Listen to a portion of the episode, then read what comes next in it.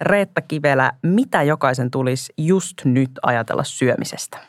Jokaisen tulisi ajatella syömisestä nyt ehdottomasti niin, että, että meidän ruokajärjestelmä on pulassa ja meidän pitäisi auttaa sitä. Minkälaisia valintoja pystyn tehdä omassa elämässäni niin, että oma elämä ei kärsi ja kuitenkin pystyisin tehdä niin kuin vastuullisia päätöksiä niin, että meillä riittäisi ruokaa tulevaisuudessa kaikille.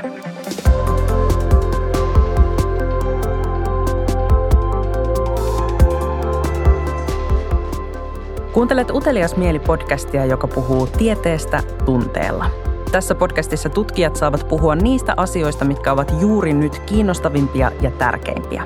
Vieraana on tänään elintarviketieteilijä ja työelämäprofessori Reetta Kivelä Helsingin yliopistosta. Tervetuloa. Kiitos. Minä olen Hanna Hantula, tämän podcastin juontaja.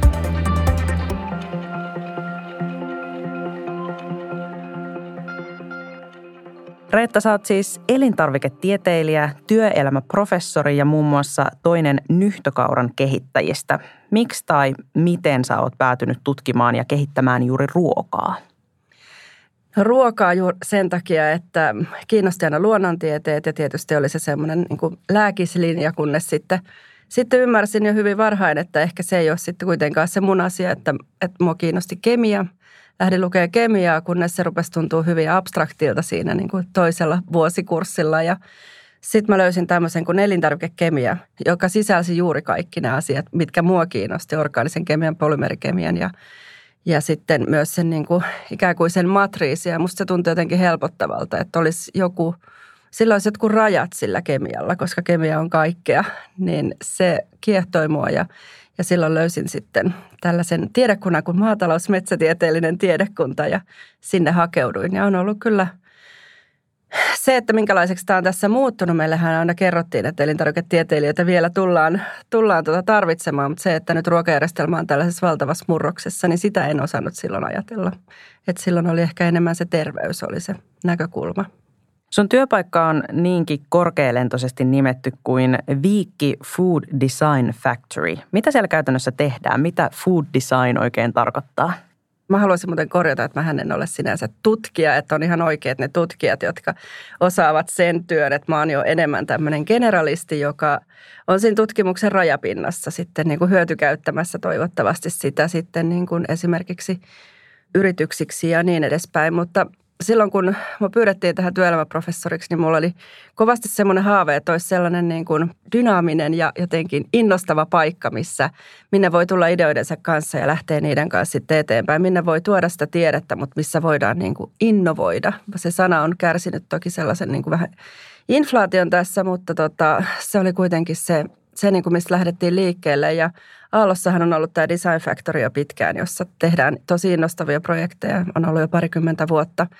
Ja sitten oli ajatus, että me haluttaisiin olla osa sitä verkostoa, että se on 31 eri maassa ja, ja tota, niin sitten tehtiin. Ja koska Food Design Factoryita ei ollut olemassakaan, niin tota, me ollaan nyt sitten niin kuin maailman ensimmäinen siinä – ja mitä tarkoittaa sitten food design, niin se on hauska sinänsä, että otit ne kaksi sanaa sieltä välistä, koska se on niin itselle kyllä ollut tosi tärkeää nimenomaan innovoinnissa. Että mä ajattelen, että se tarkoittaa sitä sellaista tarvelähtöistä innovointia, sitä, että kun me lähdetään kehittämään jotain, niin me ei kehitetä sitä vain siksi, että – että vaikka joku linja täyttyisi jossain tehtaassa tai olisi joku tekninen syy tai siksi, että me voimme, vaan siksi, että sillä on tarve ja se muuttaa maailmaa oikeaan suuntaan.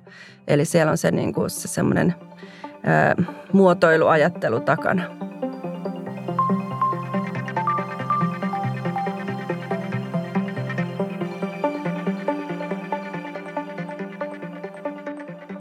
Tässä podcastissa tutkijat saavat puhua siitä, mikä heitä oikeasti kiinnostaa. Mun kanssa studiossa on tänään Helsingin yliopiston työelämäprofessori Reetta Kivelä. Tällä kertaa me puhutaan paitsi syömisen myös koko ruokajärjestelmän muutoksesta.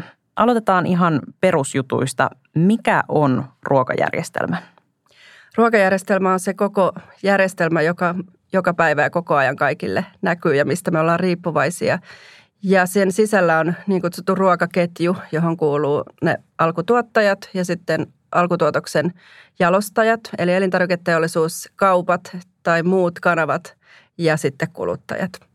Ja sitten siinä ympärillä on valtava määrä niitä asioita, joihin se ruokaketju vaikuttaa tai josta se ottaa asioita. Et siellä on tietenkin niin poliittisia asioita ja siellä on esimerkiksi sitten meidän luonto. Eli me, moni asia meidän ruoasta tulee luonnosta ja toisaalta moni asia sitten taas vaikuttaa luontoon. Eli sen takia tämä ekologisuus on niin äärimmäisen tärkeä, kun puhutaan ruokajärjestelmästä. Sä oot puhunut ruokajärjestelmän muuttamisen puolesta. Miksi ruokajärjestelmä ei toimi? Miksi sen pitäisi muuttua? No meillä tällä hetkellä, niin kuin me nähdään, niin ensinnäkin ruokajärjestelmä aiheuttaa ilmastonmuutosta ja muita ympäristökatastrofeja, niin kuin biodiversiteetin vähenemistä ja se on ehkä se suurin asia. Me tuotetaan loppujen lopuksi hyvin harvoja raaka-aineita meidän ruokajärjestelmässä, mikä on aiheuttanut sen, että sitten tietynlaiset ekologiset systeemit on vaurioitunut sitten vuosien kuluessa. Ja se on aiheuttanut sen, että maaperä ja tai se nykyinen tapa, jolla me tuotetaan, niin se ei yksinkertaisesti enää tuota meille sitä ruokaa. Ja niin kuin sanottu, niin me tarvitaan sitä joka päivä ja väestö kasvaa. Ja nyt kun me ollaan vielä nähty sitten, että mitä, mitä meidän niin kuin viljaville maille esimerkiksi jo Euroopassakin on vaikka tänä kesänäkin tapahtunut, niin se tarkoittaa sitä, että meillä on oltava uusia ratkaisuja sille meidän jokapäiväiselle ruualle, jos saa tällaista termiä käyttää, niin sen takia me, se, se, siihen ei ole niin kuin kahta kysymystä, että tarvitaanko muutosta vai ei, vaan se on nyt niin kuin, sillä on aikamoinen kiirekin etsiä niitä ratkaisuja. Voitko avata konkreettisesti, että millä tavalla se ruokaketjun tehottomuus oikein näkyy? Jos ajatellaan sitä ruokaketjua kokonaisuudessaan ja ajatellaan tosiaan sitä, että, että meidän niin kuin maaperä ja meidän maapallo ei enää pysty kannattelemaan sitä nykyistä ruoantuotantoa, niin, niin ehdottomasti tarvitaan sinne alkutuotantoon, eli siellä mitä tapahtuu siellä pellolla, niin siihen tarvitaan erilaisia tekniikoita niin, että se maaperä ei kulu loppuun, vaan että se on uusiutuvaa se viljely. Ja sitten toisaalta, että tulee ehkä tosiaan erilaisia mahdollisuuksia tuottaa vaikkapa kaupungeissa osa ruuasta sisätiloissa, jos niitä on, on vapaana. Se on yksi, yksi linja, mitä tutkitaan. Ja sitten tietenkin suljetut systeemit ja, ja tota, kiertotalous, niin se on, se on se, mitä tutkitaan paljon ja, ja kehitetään paljon, että miten, miten pystyisimme yhä paremmin käyttämään sen kaiken energian, mitä siihen tuotantoon käytetään, niin lopputuotteeseen. Ja sitten kun meillä on se alkutuote, niin sen jälkeen tietenkin valtava määrä menee tällä hetkellä hävikkiin. Et me itsekin tuolla, mulla on yritys nimeltä Nordic Umami Company, me käytetään teollisuudesta tulevia sivuvirtoja ja se on kyllä avannut silmiä, että miten valtavia määriä ruuaksi kelpaavaa menee tällä hetkellä joko biodieseliksi tai roskiin tai, tai johonkin muualle ei ruuaksi – ja se hävikin ja just tämä niin kiertotalousajattelun ulottaminen siihen, niihin sivuvirtoihin, sen tehostaminen on ehdottomasti yksi asia, joka ruokaketjussa auttaisi sitä, että me ei tarvittaisi niin paljon sitä energiaa tai sitä resursseja siellä alussa. Ja sitten vielä kun tullaan siihen, tietysti jakeluketjussa on myös hävikkiä, mutta sitten kun tullaan kuluttajaan, niin se, että me söisimme riittävästi mutta emme, emme liikaa emmekä heittäisi sitten roskiin turhaa, niin jo näillä asioilla, nämä on ihan valtavia asioita ja miten niitä saadaan tehtyä, niin siinä on, on monta viisasten kiveä ratkottavana, mutta näillä asioilla varmasti niin oltaisiin jo lähempänä sitä, että, että meidän niin kuin tosiaan tämän maapallon resurssit riittäisi jokaisen ihmisen ruokkimiseen. Toi ruokahävikki kuulostaa tosi hurjalta nyt, kun sä sitä tolla tavalla kuvailit. Miksi sitä on niin paljon?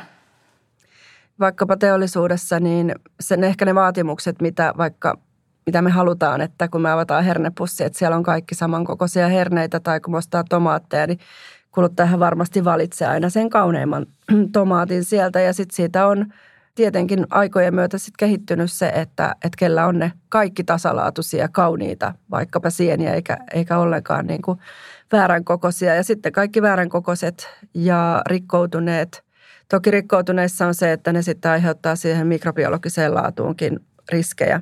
Niin oikeastaan voidaan sanoa, että ne laatuvaatimukset, mitkä meillä tällä hetkellä on niin kuin ruokaketjussa ja, ja laatuvaatimuksiin vaikuttaa myös se säilyminen, eli niiden pitää säilyä aika pitkään siinä ruokaketjussa, niin, niin silloin sieltä pitää karsia paljon rikkoutunutta ja paljon e-, epämuodostunutta ja isoa ja pientä pois. Millaista muutosta me sitten tarvitaan? Mitä oikein pitäisi tehdä ja ennen kaikkea kenen pitäisi ne muutokset tehdä? No kyllä mä ajattelen, että se kenen se pitäisi tehdä, niin se on niin kuin me länsimaalaiset, jotka kulutamme paljon ja meidän pitäisi pystyä muuttamaan ja, ja meillä on myös resursseja muuttaa asioita, niin meidän pitäisi myös pystyä muuttamaan sitä järjestelmää. Ja toki toivon, että niitä ratkaisuja tapahtuisi myös järjestelmätasolla, että nythän me ollaan paljon ajateltu, että kuluttaja on tai yksittäinen yksilö on se, joka tekee sen muutoksen. Ja sehän ei tai se on hyvin hidasta, etenkin silloin kun puhutaan ruuasta, koska muutoksen tekeminen siinä arjessa on vaivalloista ja se on niin kuin liikaa pyydetty, että kaikki olisi niin, tai että riittävä määrä ihmisiä olisi niin valistuneita. Niin se järjestelmätasolla länsimaat ovat mun mielestä siitä tällä hetkellä vastuussa. Toki ihan koko maapallon tulee tehdä muutoksia omiin niin ruoantuotantojärjestelmiinsä – Millaisista muutoksista me tässä oikein puhutaan? Musta tuntuu, että kaikki hahmottaa kyllä tässä teemassa sen, että no ehkä sitä lihaa olisi hyvä syödä vähemmän. Mutta jos puhutaan järjestelmämuutoksista, niin mikä se tavallaan lopputulos siinä prosessissa oikein olisi? Mikä olisi ideaali ruokajärjestelmä? No se, että mikä se on se ideaali ruokajärjestelmä. Niin järjestelmän muutoshan on aina sellainen, että, että siellä ikään kuin tulee semmoinen nivelkohta, jossa se on mahdollista tapahtua se muutos ja silloin on tärkeää, että siinä kohdassa monet eri toimijat lähtee samaan suuntaan. Eli tästä nyt hyvänä esimerkkinä esimerkiksi muuttaa tai mennä vähän vaikka takaisin sinne 70-luvulla ja, ja syödä enemmän niin kuin kasvispohjaisesti ja vähemmän, vähemmän eläinproteiinipohjaisesti, niin jos siinä on niin kuin monia eri ratkaisuja, jotka sitä tekee. Ja sitten se voi olla myös siellä – puhun alkutuotannosta, niin niitä tekniikoita sinne, että mehän puhutaan tosi paljon siitä, että miten tuottaa vaihtoehtoisia proteiineja.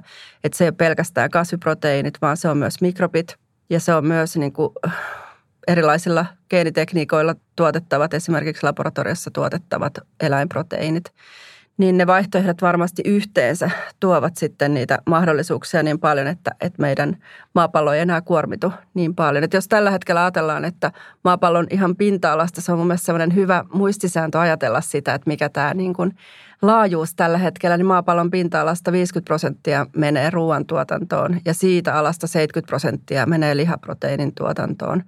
Ja nyt kun meillä on näitä ympäristökatastrofeja jatkuvasti, niin on selvää, että mikä siinä on se niin kuin – jo ihan jo haavoittuvaisinkin asia. Että senkin takia meidän on niin kuin keksittävä, että mistä se proteiini siihen jokaiseen päivään otetaan. Me puhutaan nyt siitä, miten meidän ruokajärjestelmä ei ole kestävä ja tätä ei ole kestävä käsitettä kuulee todella paljon puhuttaessa niin ruoasta kuin ilmastonmuutoksesta. Jos me vaan jatketaan tällaisella systeemillä, missä ollaan nyt, niin mitä oikein tapahtuu? Kaatuuko yhteiskunnat, loppuuko ruokamaailmasta, mitä se kestämättömyys oikeastaan voi pahimmillaan tarkoittaa? No nämä dystopiat on aina itselleni vaikeita, koska tota, niin kuin meillä on nyt ehkä viime vuodet osoittaneet, niin kukaan hän ei odottanut monia asioita, ei odottanut pandemiaa eikä odottanut ehkä Ukrainan sotaakaan.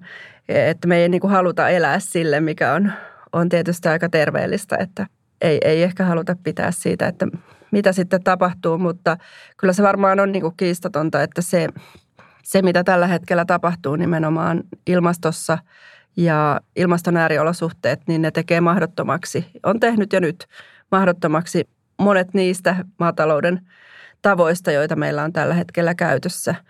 Niin itse nyt haluaisin sen ajatella niin, että se muutos on tapahduttava tavalla tai toisella. Että siellä on erilaisia uhkakuvia – juuri se, että vaikkapa ne maatalousmaat köyhtyy niin, että, että siinä ei voi yksinkertaisesti viljellä, jos ei löydetä uusia tapoja tai ähm, ne kuivuu niin, että niitä ei voi enää niin kuin suurta osaa käyttää ja on, on löydettävä sen takia ihan niin kuin muita tapoja kuin maalla viljely. Ja, ja sitten voi olla esimerkiksi skenaario, että vaikkapa lihahinta, jos se nyt huomenna maksaisikin liha 500 euroa, mitäs me tehtäisiin.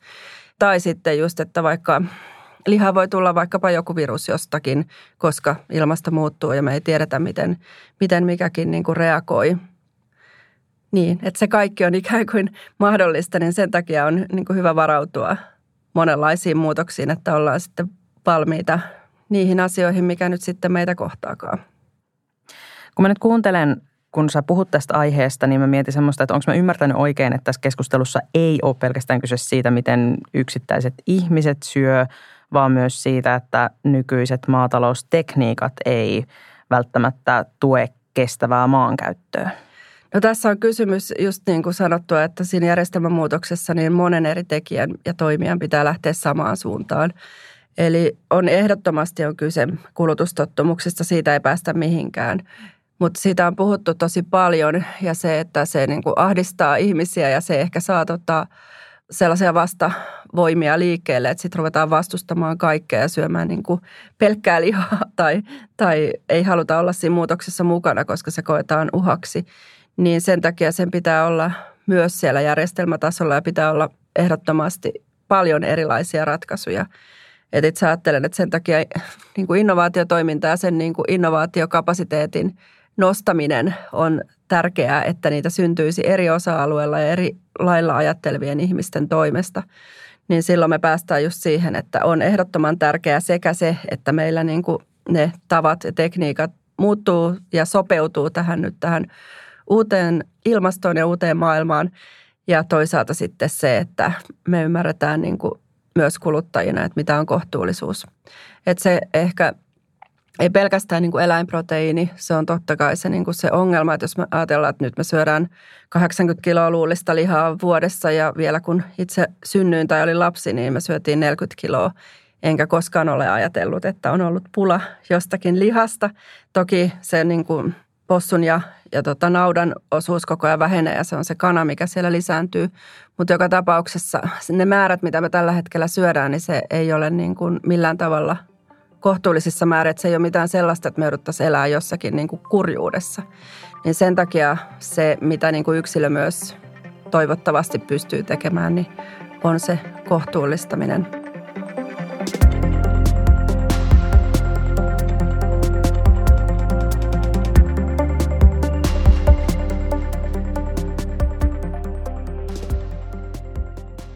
Sä puhut paljon lihasta ja muutenkin musta tuntuu, että kun tästä ruoanmurroksesta puhutaan, niin keskustelussa keskitytään paljon vaihtoehtoisiin proteiinin lähteisiin.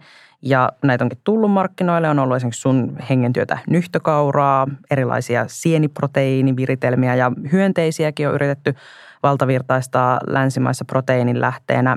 Miksi just proteiini on tässä keskustelussa keskiössä? Joo, se onkin hyvä kysymys ja välillä itsekin sitä miettii, että aina pitää puhua tästä proteiinista. Mutta se on kuitenkin aminohapot, jota proteiini sisältää, niin ne on asioita, joita meidän keho ei pysty syntetisoimaan. Eli meidän pitää saada ne ruuasta ja ilman proteiinia me ei pärjätä. Ja nimenomaan se proteiinin tuotanto on tällä hetkellä hyvin niin kuin epätehokasta, jos ajatellaan, että se pitää mennä se vaikkapa kasvi sitten sen, tai siis kasvin pitää mennä eläimen läpi ja sitten me syödään se eläin, niin se on niin kuin – tehotonta, niin sen takia siihen on varmasti pureuduttu ja ruvettu laittamaan niin kuin startup-maailmassa paljon yksityistä rahaa. Et sen takia se on se yksi osa-alue, mutta toki meillä on, ja se on ehdottomasti suurin, ja siinä puhutaan niin kuin eläinproteiinin vaihtamisesta ö, tehokkaampiin proteiineihin, jos sellaista termiä voi käyttää. Ja toisaalta sitten varmasti tämä niin kuin sisäviljely ja optimaalisissa olosuhteissa viljely on niin kuin se toinen asia, josta tällä hetkellä paljon puhutaan. Mutta se, että miksei puhuta hiilihydraatista, sitä aina itsekin välillä mietin, että olisiko siinä joku kolo, joka on niin tekemättä, jota pitäisi pohtia. Että onko se niin, että me saadaan sitten perunaa joka tapauksessa sieltä pellosta, niin se on varmaan se, mihin tällä hetkellä luotetaan, että, että se menee niin tai sitten se menee sinne sisäviljelyyn. Että sitä pidetään ehkä vähemmän arvokkaana sit sitä hiilihydraatteja. Sen takia kehitetään paljon proteiinit tällä hetkellä. Uskotko sä, että tämä säilyy samanlaisena tämä tilanne tulevaisuudessakin vai voisiko jostain toisesta ruokaryhmästä tulla samalla tavalla keskeinen aihe? No se varmaan tosiaan sitä on niin pohdiskellut, että kyllä mä, mä uskon, että voi, että sitten varmaan etenkin kun tuo proteiini tuossa niin ratkaistaan ja jos siihen syntyy sellainen esimerkiksi, että me onnistutaan tekemään sitä, sitä tota, no vaikkapa sitten sienillä tai mikrobeilla tai niin sellaista proteiinia, joka sitten just valtavirtaistuu, niin, niin, niin silloin varmaan sitten ruvetaan pureutumaan, että hetkinen, että me ei meidän perunatkaan enää kasva, että täällä on liian kuuma siihen, niin ihan varmasti. Ja sitten tosissaan se, että mihin tämä muuttuu ja, ja mitä kohdataan, niin varmaan sitten niitä muutoksia tarvitaan. Et toki hiilihydraatti on se, mistä tulee suurin osa energiasta, että, että se on ihan yhtä lailla tärkeää. Ja kovasti on miettinyt esimerkiksi sokeria, jota tuotetaan kuitenkin siellä niin kuin sademetsäalueella ja hyvin hauroissa olosuhteissa, että miksi emme siihen tartu, mutta, mutta tota, en tiedä, mitkä on syyt. Tästä aiheesta lukiessa usein etsitään muutoksia lähinnä kulutuksesta. Ehkä osittain siksi, että se on tavallisille ihmisille helppo tajuta, että nyt ostat niitä kasvisproteiinipullia lihapullien sijaan. Mutta mitä mieltä sä oot tästä? Ratkeeko tämä tilanne sillä, että keskitytään niin paljon yksilön vastuuseen? No silloinhan se markkina toimii, että sinne tulee niitä vaihtoehtoja ja, ja sitä ei voi jotenkin niin kuin estää, että meillä ei ole sellaista sääntelyä, että, että tota, se pysyisi niin kuin selkeänä kuluttajalle. Että totta kai toivoo, että kaupassa olisi vain niin kuin hyviä luotettavia tuotteita ja, ja sellaisia, joita kuluttajan kannattaa ostaa, eikä kuluttajan tarvitsisi tehdä sitä valintaa, esimerkiksi niin kuin epäterveellisiä vaihtoehtoja. Mutta niinhän se ei ole koskaan toiminut, vaan meillä on valtavat määrät kaikenlaista. Niin siinä mielessä se jää kuluttajalle se, että mehän emme voi sille mitään, mikä sieltä kaupasta, tai voimme toki, mutta siis, että mikä sieltä kaupasta sitten menee niin kuin eteenpäin, niin ne on sitten niin kuin niitä kuluttajavalinnan ja kuluttajamarkkinoinnin niin kuin varassa olevia asioita. Mutta se, että ratkeeko tämä sitten sillä pelkästään kuluttajien tekemillä valinnoilla, niin ruokajärjestelmän suhteen on niin kuin antanut itseni alkaa ajatella niin, että se on liian hidas, että sitä on todellakin yritetty niin kuin, monella tavalla pitkään. Ehkä siihen ei ole lähtenyt koko ruokaketju mitenkään mukaan. Että on täytynyt olla tällaista niin kuin anarkistitoimintaa ja startup-toimintaa, että, että se on sitten lähtenyt niin kuin isommin rullaamaan. Mutta vielähän esimerkiksi kasviproteiinin markkina on todella pieni ja se ei ole lähtenyt kasvamaan sillä tavalla, kun on oletettu.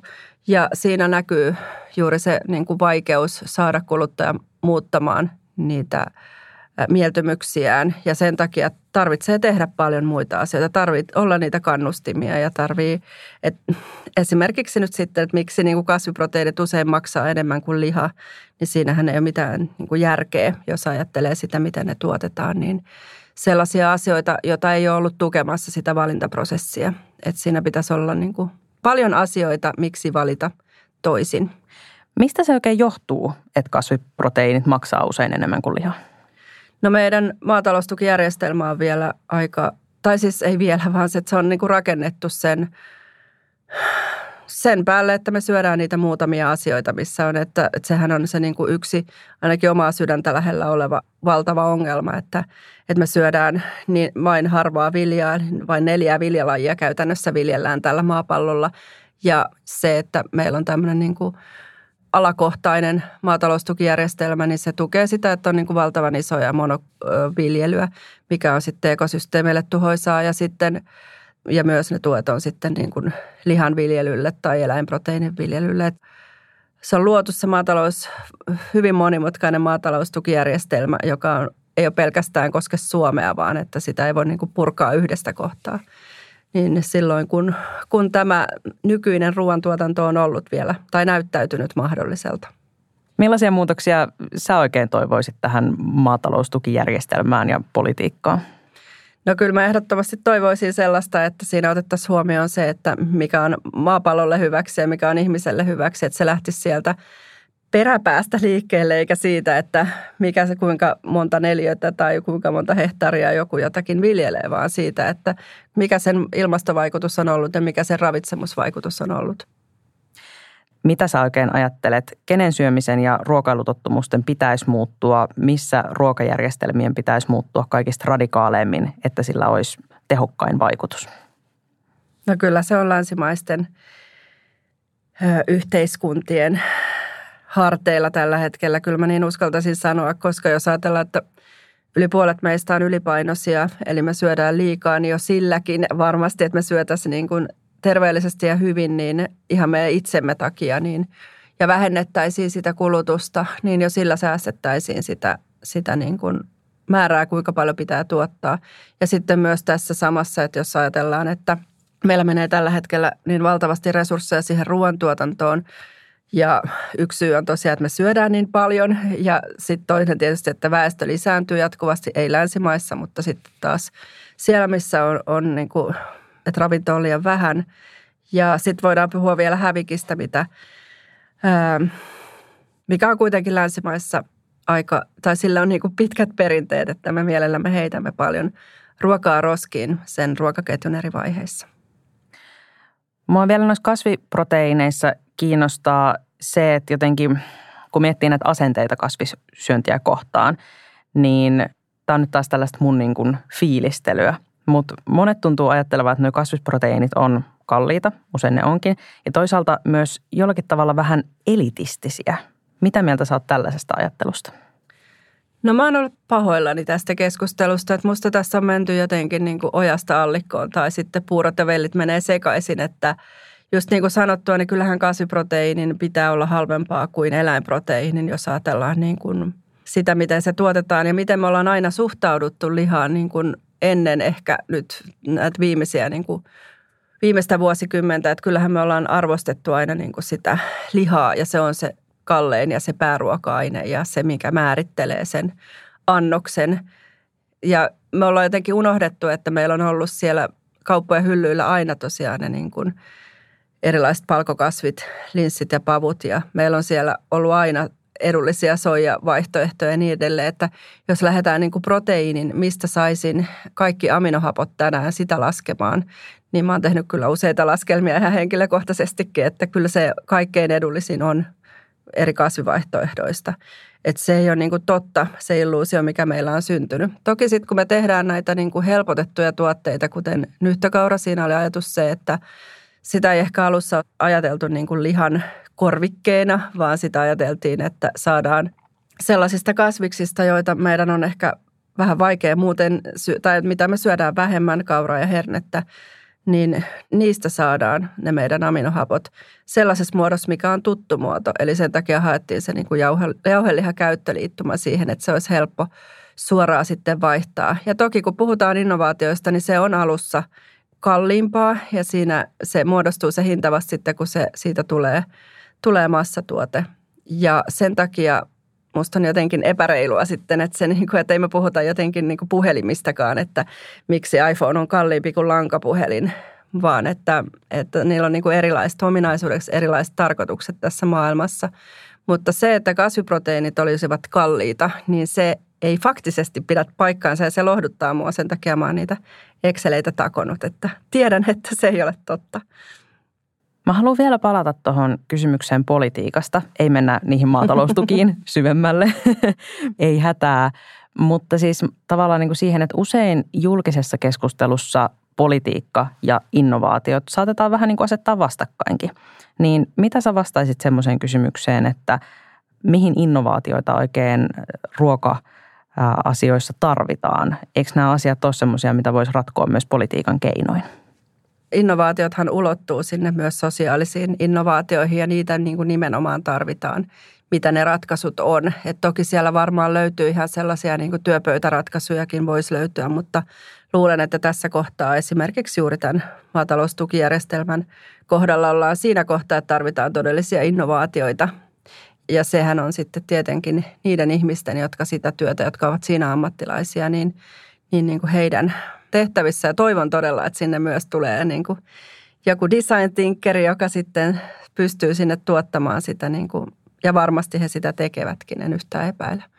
Mutta mä en näe mitenkään niin kuin erillään, että toistan vielä jotenkin itseäni, että, että tosiaan järjestelmämuutoksessa niin monien toimijoiden on tehtävä samaa suuntaan muutoksia, mikä tarkoittaa, että sitä innovointia sit samasta niin kuin päämäärästä käsin on tehtävä niin kuin hyvin erilaisten ihmisten toimesta ja erilaisten osaajien toimesta ja ihan, ihan oikeastaan jokaisen tällä hetkellä. Tai että jokainen voisi olla muutoksen tekijä tällä hetkellä. Eli parempi tehdä innovaattoreiden ja poliitikkojen kesken yhteistyötä kuin kilpailla siitä, että kummalla on paremmat ratkaisut. Ihan ehdottomasti ja se, sitähän me tarvitaan tässä. Et uskon, että tämä yhdessä ratkaistaan ja, ja onneksi sitä työtä paljon myös tehdään, että millä tavalla saadaan, pystytään tai päästään sinne niin kuin muiden ammattiryhmien ja muiden ajatuksiin, että miten ne toimii ja mitä mahdollisuuksia siellä voisi olla muuttaa asioita. Mitä sä pidät tällä hetkellä isoimpana esteenä ruokajärjestelmän muutokselle kestävämpään suuntaan? No muutosvastaisuutta ja asenteita. Ehkä se on se yksinkertainen ratkaisu tai yksinkertainen vastaus, että vaikka me varmaan ajatellaan, että me jotenkin hirveästi haluttaisiin tehdä, mutta ei me kuitenkaan haluta. Ja puhun ihan itsestäni, että ei se ole niin helppoa se muutoksen tekeminen. Mua kiinnostaa nyt kuulla, kun sä mainitsit, että puhut itsestäsi, että millaisissa asioissa sä oot itsestäsi huomannut muutosvastarintaa, mitä tulee ruokailutottumuksiin? No kyllähän sitä, kun on tietoinen, että miten kuuluisi syödä ja mitkä asiat on niin kuin hyväksi ja mitä, mitä valintoja pitäisi tehdä, niin ei sitä joka päivä jaksa niitä valintoja kuitenkaan tehdä, vaan, vaan syö sitä, mitä on tarjolla tai, tai mitä on niin kuin helposti saatavissa. Että ehkä se on niin kuin se yksinkertainen ajatus, että tai jos niin kuin ajattelee, että kyllähän niin kuin ravitsemuksellisesti tietää, mitä pitäisi syödä, mutta et mä en usko, että se on meillä niin kuin enää tiedosta kiinni nämä asiat, vaan se muutoksen tekeminen on niin kuin vaikeampi prosessi.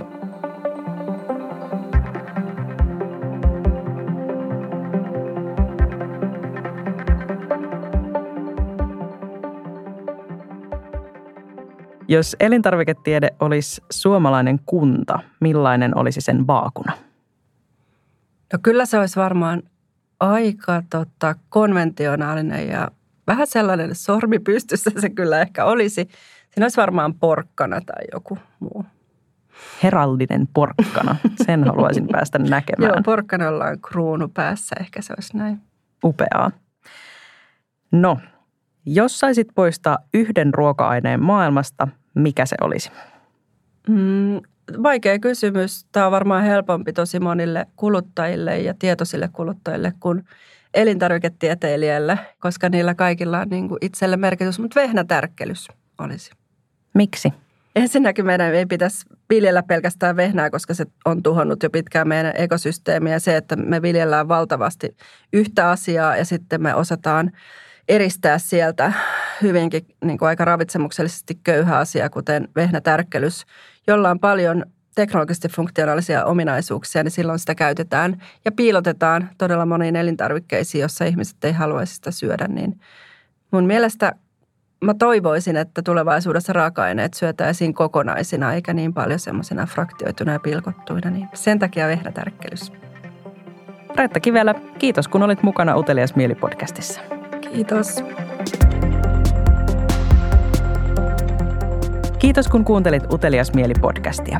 Jos tykkäsit kuulemastasi, niin kerrothan siitä kaverillesi.